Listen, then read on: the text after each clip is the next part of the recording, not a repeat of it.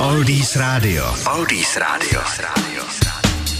Přesně tak posloucháte Oldies Radio, dozněli Dave Didozy, Beaky McKentich a jejich Bandit. No a my se jdeme podívat do kalendáře. Dneska máme 3.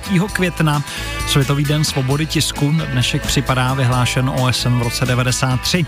Ale událo se toho mnohem víc. V roku 1494 objevil Krištof Kolumbus ostrov, který později nazval Jamaika. V roku 1654 v Americe byl přes řeku Newbury otevřen první most, kde se vybíralo mítné.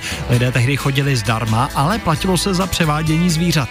1791 v Polsku byla přijata ústava, první v Evropě, druhá na světě.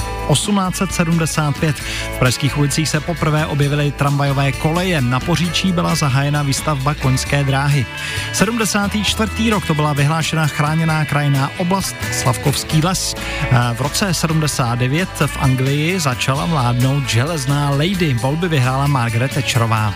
85. rok provoz zahájila jaderná elektrárna Dukovany. Ve stejném eh, dni se hrál finálový zápas mistrovství světa v hokeji v Praze. Československo versus Kanada. Vyhráli jsme tenkrát 5-3 a byl to náš šestý titul mistrů světa.